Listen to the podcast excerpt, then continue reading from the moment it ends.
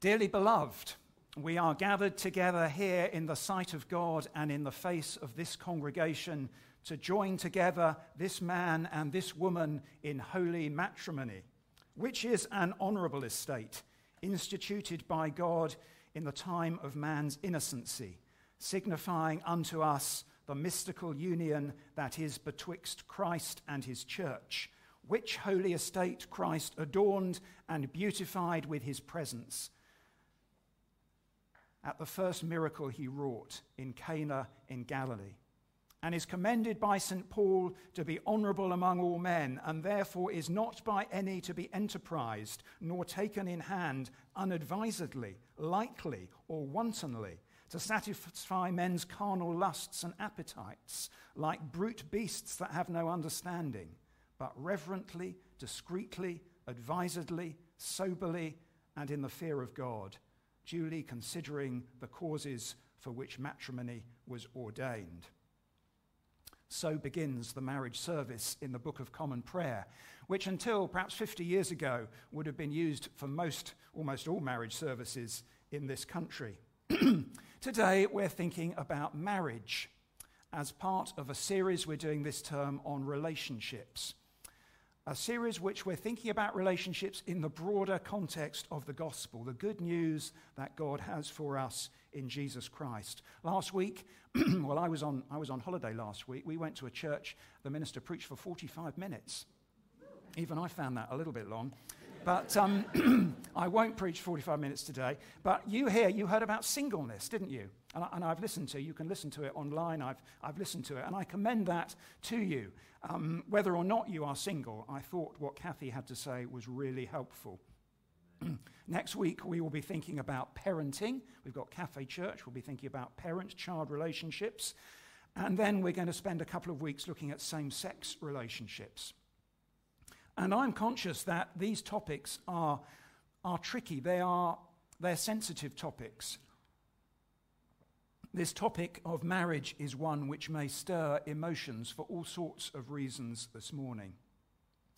Um, I, am, I am very privileged. I'm married and I have, I, I, think I can honestly say, a wonderful marriage. I have a wonderful wife. You know her. She's out with the kids, so she's not hearing this, but make sure you tell her afterwards I said this. um, but no, but, uh, no, honestly, I do have a most wonderful wife, and, and where would I be without her? I don't know. Um, but, I'm, but I'm aware that not everyone can say that. Maybe your experience of marriage has not been so positive. Maybe your husband or wife is no longer alive. Maybe you would love to get married, but you've not had that opportunity. Uh, maybe you've had a, been in an abusive relationship. There are all sorts of reasons I know why this topic may be tricky for some. And as I said right at the start of this series, in any of these topics we're looking at, if you find them challenging, do find somebody to talk to about that. Feel free to talk to me or somebody here that you know um, and share what's on your heart and encourage them to pray with you. This topic of marriage is a very big topic. There is lots in the Bible about marriage. There are narratives, we get lots of stories, particularly in the Old Testament, uh, about marriage. We have poetry, we have the Song of Solomon, this, this um, this series of poems between a, a, man and his wife, or between a, two, a couple who are about to get married. We have ethical teaching in both the Old Testament and the New Testament, including on the topic of divorce, where both Jesus and Paul had things to say. We see also marriage used as a metaphor for Christ and the church. Uh, Paul used that, and we read that also in the book of Revelation. But I'm going to focus today on Genesis and just a few verses in the book of Genesis right at the start of the Bible. I should have said, i have noticed we've got a couple of people in the congregation who are about to get married, um, and we're really looking forward to that. So I hope this won't put you off this morning.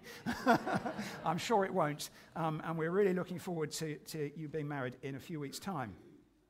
But let's start with. Um, Genesis 2, and um, I'd encourage you to go back and I think the, the early chapter of Genesis, um, because there's often been controversy in the church as to you know, whether these are to be taken literally or poetically, we, we sometimes shy away from them, but they are wonderful um, passages which tell us truth about ourselves and about God and our relationships with God and with one another. So I commend these early chapters of Genesis to you, whether or not, like me, I tend to take them more poetically or whether you take them, them literally.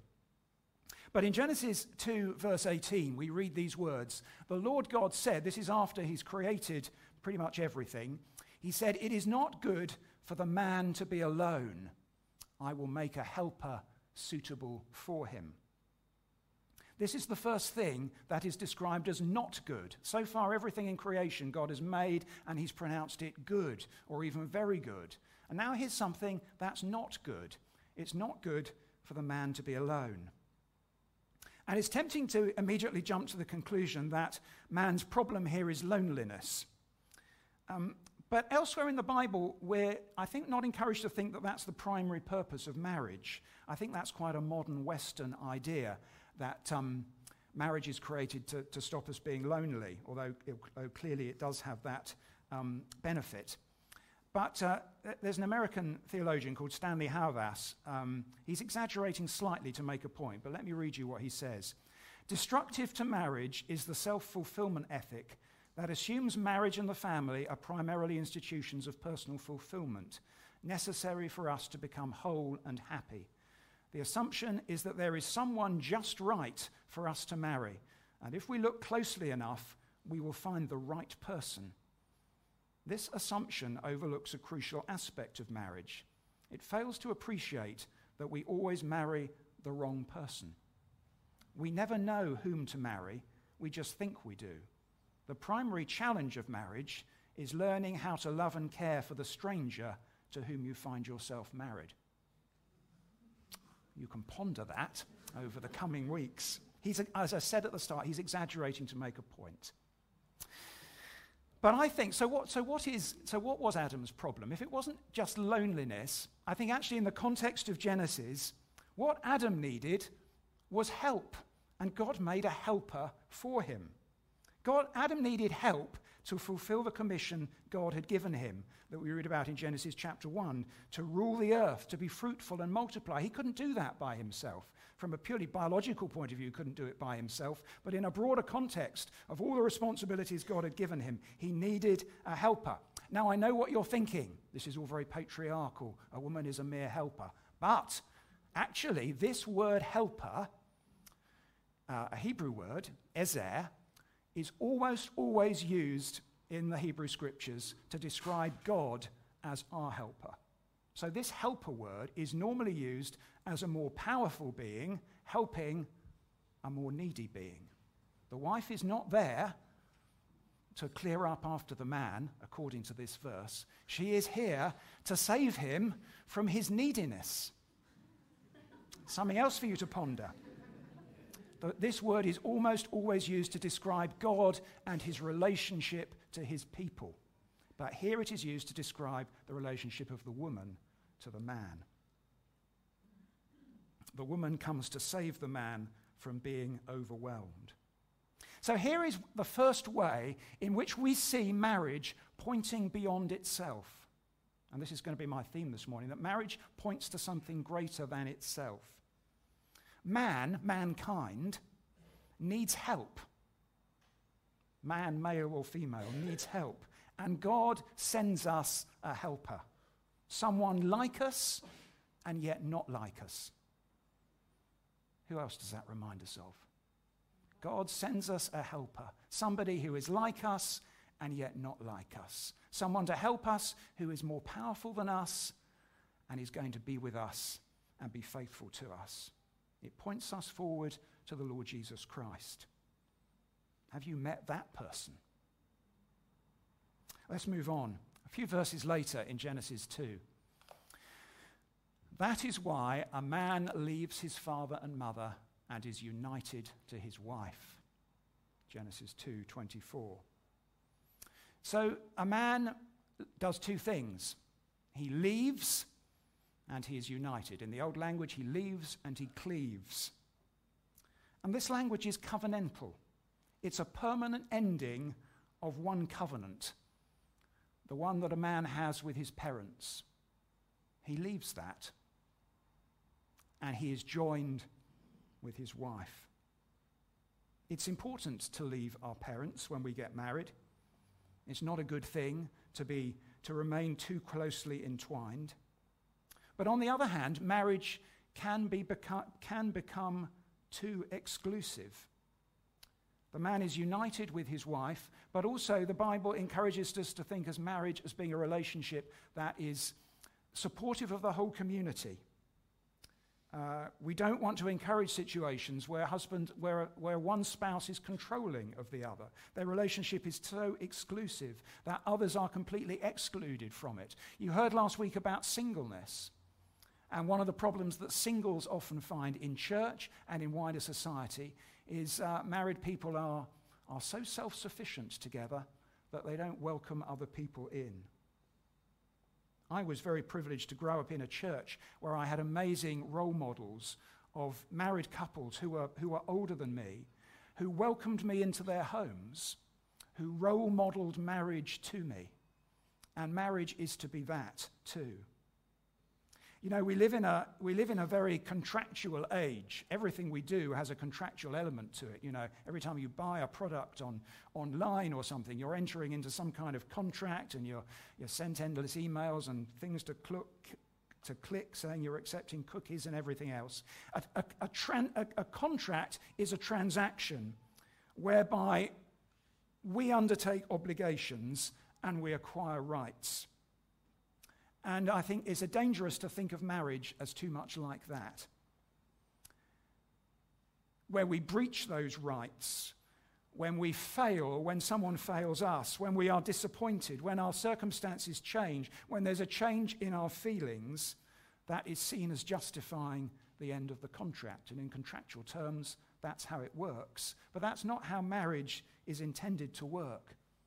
A man leaves his father and mother and is united is joined with his wife. You've seen the, the sad and tragic story of um, Johnny Depp and Amber Heard played out before the whole globe in the last few weeks. What a tragedy when contract becomes the defining feature and failure to fulfill a contract becomes the f- defining feature of their relationship. I don't know whether if any of you have been watching, um, there's a series of BBC um, dramas called The Split. Anyone watch that? A few nods, yeah. I think it's very good, actually. I mean, it's not always comfortable viewing. Uh, you can see it on iPlayer. There's, there's three series. And it's about a family of, um, well, it's the, these women who are a family of uh, divorce lawyers, basically. Um, and so they spend their time um, trying to negotiate for their clients to get good divorce settlements. But in parallel to that, they've all, they're all experiencing relationship challenges of various sorts. In one case, bereavement, in other cases, breakdown of relationships, unfaithfulness, all sorts of things. And it's, it's quite thought provoking, I think. Um, and, um, but what you see that you, uh, I'll try not to spoil it too much if you haven't seen it yet, but the, the central two characters, I suppose, who are in a marriage relationship, and the marriage is falling apart, and yet you see that although they spend their life talking about marriage as a contract, there's something in this relationship which they find very, very difficult to, to, to, un, to disentangle. They, they love each other even though they recognize that, in, to a large degree, the relationship, and certainly in a legal sense, has broken down. Marriage is a covenant. It's not simply a contract. It's not something simply we enter into, and when the circumstances change or when somebody doesn't fulfill their legal obligations, then the thing just disappears. Or, it, I mean, it can do. Obviously, that does happen. But it's, but it's painful when that happens. And those of you who've been through that know that it's painful when that happens. Another character in, this, in the later series was a, a, a client who came to this bunch of lawyers. And she said, I want to divorce my husband. And she, and she wouldn't give them a reason. And, and then there was, you saw the husband side of it, and he couldn't understand it. They seemed to have a very good marriage. And um, it gradually transpires that the reason the woman wants out of the marriage is because, uh, she, so she's a, she's a medic, she's a senior doctor, and she knows she's terminally ill. And she knows she's, ex- she's about to face a very unpleasant um, end to her life. And she wants to spare her husband and her family that experience.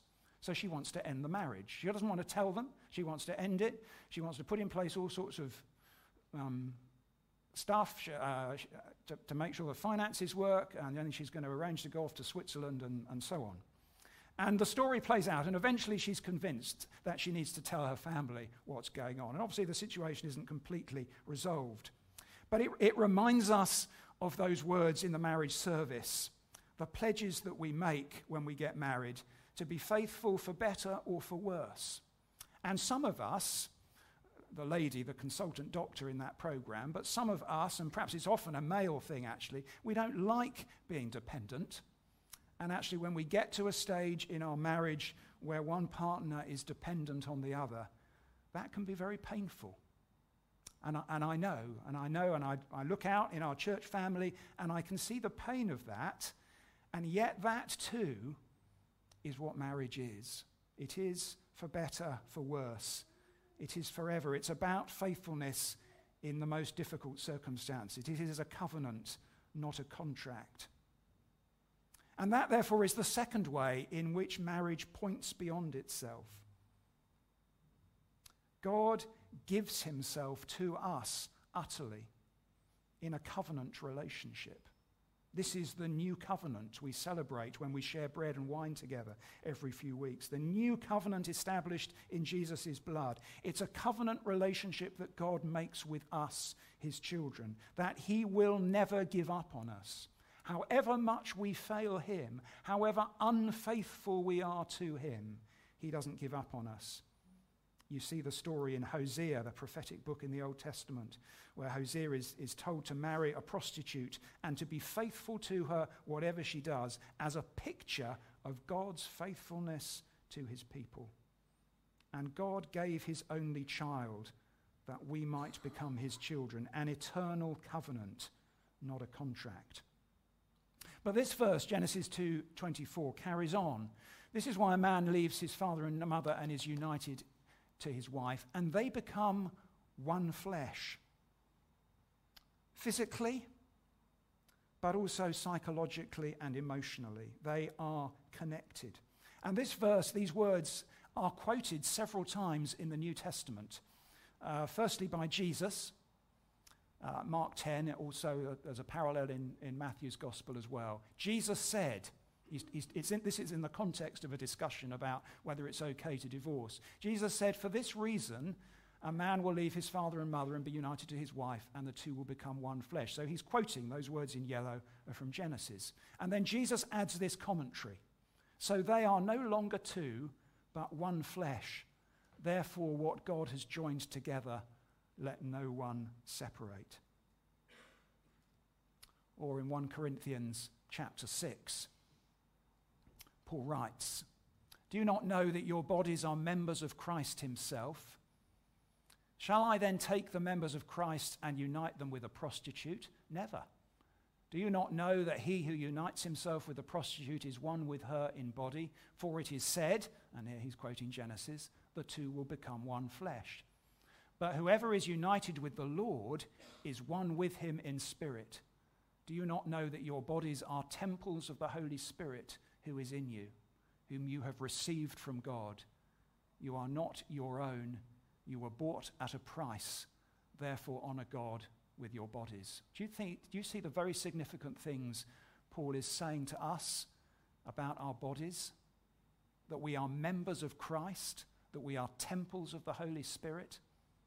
And when we become united with somebody in the act of marriage, that is something extraordinary, sacred, that is also pointing beyond itself.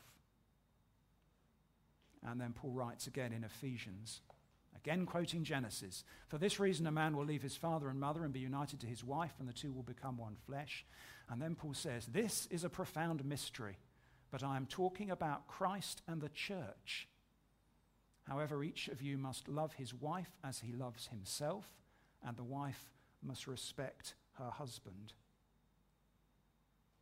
Uh, various things we could say about that verse. But you see, first of all, it's pointing. Paul's saying marriage is a picture of this eternal relationship between Christ and the church. Interestingly, he uses those words love and respect. And we might say, is he, is he suggesting there's some kind of asymmetry in the relationship between the wife and her husband? I'm not sure that he, he necessarily is, although he's writing into a culture where there certainly was an asymmetry. And the context that you would respect and love and cherish your wife would have been something quite countercultural to many in his society. But there's, there's been some research actually that one of the most important things in a, in a successful marriage, in, a, in an enduring language, in, in an enduring marriage, is respect. Respect for your spouse. Um, the, the passion will, may come and go, but if you respect that person, the relationship is more likely to endure. And interestingly, Paul uses that word. And I would suggest that both those words, love and respect, are two way. So marriage points itself in this other way too a picture of what one day is going to happen to us as children of God when we are going to meet. Well, the, uh, the language the New Testament uses is we, we will come as a bride, we, the church, beautifully prepared for our husband, the Lord Jesus Christ, and live in a relationship with Christ forever, secure and with great joy. And then my, my final verse, or this one's actually a collection of verses. The, the, the, the, verse following the one we've just read says Adam and his wife were both naked and they felt no shame. Interesting, isn't it? Uh, we, we tend to, we tend to the, the, the verse is, is comparing two concepts which tend not to go together nakedness and shame. Um, why do we cover up our bodies? There is a sense in which when we are exposed, we feel, well, we feel very vulnerable. We, if, if, we're not ashamed, we certainly feel very vulnerable. And the, and the passage is saying something that I think is not just about the physicality of our bodies. It's, it's talking about something wider. You see, um, this is anticipating something that is about to happen in Genesis, where the man and the woman sin, and then they have an instinct that they need to cover up their bodies. And the wonderful thing about the Christian message is that because of the Lord Jesus, because he comes to cleanse us from our sin, to undo the disobedience of Adam and Eve, we can come before God naked, as it were, un, not trying to cover ourselves up, with no, with no pretense before God, and yet not feel ashamed. We don't have to. So many of us are so used to putting on a front, to wearing a mask, to, to wearing something that covers up who we really are, because we think we need to do that in order to be accepted by other people and certainly by God. And yet, one day, one day we will be God, with God for forever, and we will be naked and not ashamed. We will be completely open before God. He, we will know that He can see everything about us, and yet we won't see that, we won't feel that shame. And that's what a marriage is to be like as well. There is to be an openness, there is to be a vulnerability, there is to be an intimacy, there is to be a respect, there is to be a, a knowledge of each other where we know everything and we feel able to share everything without shame. It's a beautiful picture. It's not something that perhaps every marriage manages to encapsulate, but that is the picture that Jesus gives us. And then um, I've put these verses from Genesis chapter 4. And uh, the NI, if you've got the NI, the New International Version of the Bible open in front of you, it says Adam made love to his wife Eve. Cain made love to his wife. Adam knew, made love to his wife again. But the, the word literally is Adam knew his wife. And again, there's this idea that an intimate relationship is one where we know each other fully, where we are completely vulnerable to each other.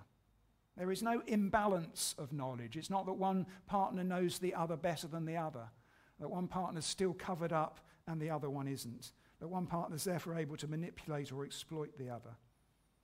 Rather than an end in itself, the sexual act, this knowing in all its fullness, is part of a wider purpose, intimate knowledge. And, and this, therefore, is a, is a fourth way in which marriage points before, beyond itself. That great passage that um, people often choose for their weddings, 1 Corinthians chapter 13, all about love.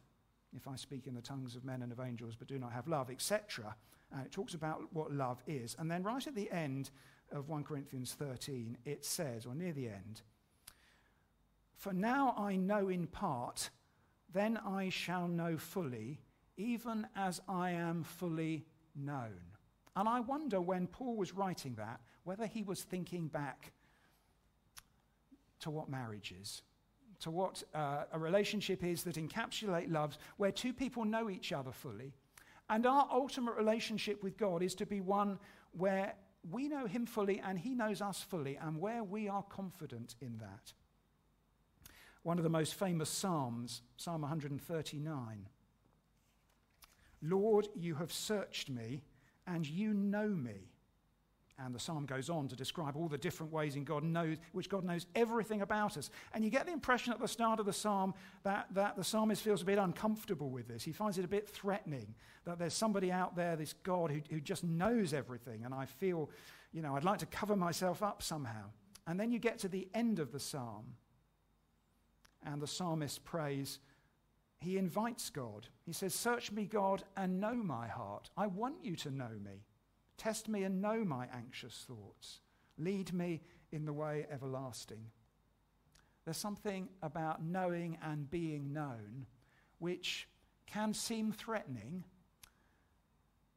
but when we expose ourselves to that threat, when we make ourselves vulnerable, we experience the kind of relationship that God has designed us for the kind of relationship we will enjoy when we are with God forever. So, um, where, do we, where are we going to go with all this? Well, I, I want, what I want to say this morning is this might all sound quite demanding. This might all sound beyond our reach. This might all sound, this might make you think, oh, if only I'd, if only I'd managed to do that. If only that had been what my marriage was like. All sorts of emotions might have come up. And Scripture does hold before us an ideal. An ideal of marriage that, remember what I was saying, it points beyond itself. It points to the kind of relationship that God wants with us. And however much we might fail in our earthly marriages, we have a God whose relationship with us need never fail. A God of grace who is always a God of second starts. Um, when I'm talking to people who are preparing to get married, I've, I've been known to say, it's not the wedding that matters, but the marriage. Uh, and that's not always what they want to hear, because it's, you know, at that stage, obviously, it's all about the wedding. And of course, weddings do matter.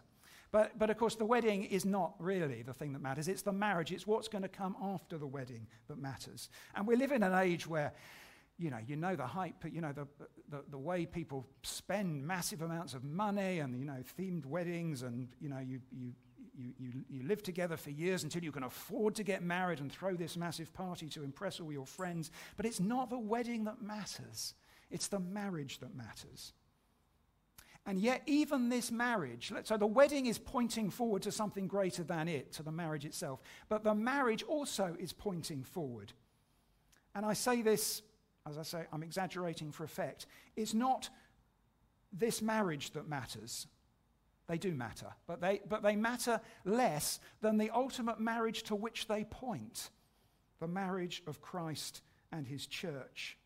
The marriage that we are one day going to enjoy, whatever our marital status here on earth. However painful our marriage experiences have been, or however joyful, they are as nothing compared to the relationship we are going to enjoy with the Lord Jesus when we spend eternity with him.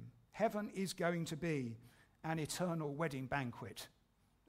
Uh, ignore that if you don't like wedding banquets, banquets. But you know what I mean. It's going whatever, whatever the whatever the most pleasurable thing you can think of Whatever the best party or, or sporting event or festival or, or whatever you can think of, heaven is going to be better than that. And the Bible uses the marriage Im- imagery for that purpose. The marriage is seen as such a positive, joyful, precious, mystery, mysterious thing that the Bible uses it to say, yes, that's what you're made for. That's what you're heading for. That's the kind of relationship with God that He wants with you. So, this is good news. It's good news, whatever your marriage situation. It's good news if you are a husband or a wife and you have a good marriage. It's also good news if you're a husband and your wife and you're struggling in your marriage. It's good news for children who crave security and consistency. It's good news for society. It's good news for us when we are aware of our own failings. And the Bible points to a God who always gives us new beginnings. And if you're, if you're in a situation where you're struggling with the breakdown of a relationship or relationship that seems to be falling apart, we do offer courses, restored lives courses, which a number of folk in the church have been through. Um, and, and talk to Fee uh, would be a great person to talk to about that. Uh, we run those from time to time. It's good news if we can pray for people in their marriages. I mean, look around you and pray for those, the marriages in our church. Pray that God will protect and strengthen them. But let's also pray for those who are struggling, whether through bereavement, through singleness, through um, breakdowns in relationships. But also let us look forward to the great marriage, the great feast, the great time when uh, we will be presented to our bridegroom, the Lord Jesus Christ, together, and we will live with him eternally. And all these early re- earthly relationships we will see as just, the, as just the title page to this great marriage which we will enjoy with the Lord forever. I'm going to be quiet. I'm going to leave us a chance just to reflect on what I've said, to reach out to God in our hearts pray that He will seal what He wants to tell us, whether or not it's anything I've said on us, and help us to do something about that. But I would repeat if, if you would like to talk to somebody, if you need help, if this is stirring up stuff that you find difficult, do talk to somebody. Talk to me or somebody you know here. We would love to pray with you. We'd love to chat things through with you. But go away remembering that this is about the good news that God has for us. That marriage is a wonderful and beautiful thing, but it's pointing us forward to something immeasurably greater. Let's be quiet for a moment.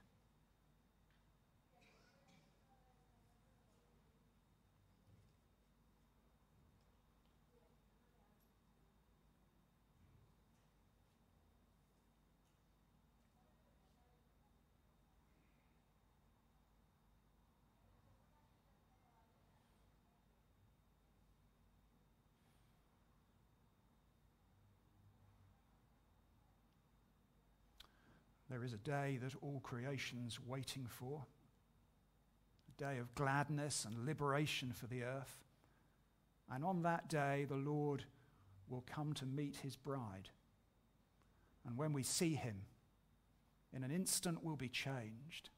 And we will meet him in the air, and we will be like him. And we will live for with him forever.